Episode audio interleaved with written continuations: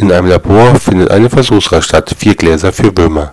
Im ersten Glas befindet sich Tabak, im zweiten Glas Alkohol, im dritten Glas ein gebrauchtes Kondom, im vierten Glas etwas Nährlösung. Ergebnis nach dem ersten Tag: vom einzelnen Glas tot, vom zweiten Glas tot, vom dreien Glas tot, vom vierten Glas lebt. Fazit: Solange du rauchst, säufst und pumpst, kriegst du keine Würmer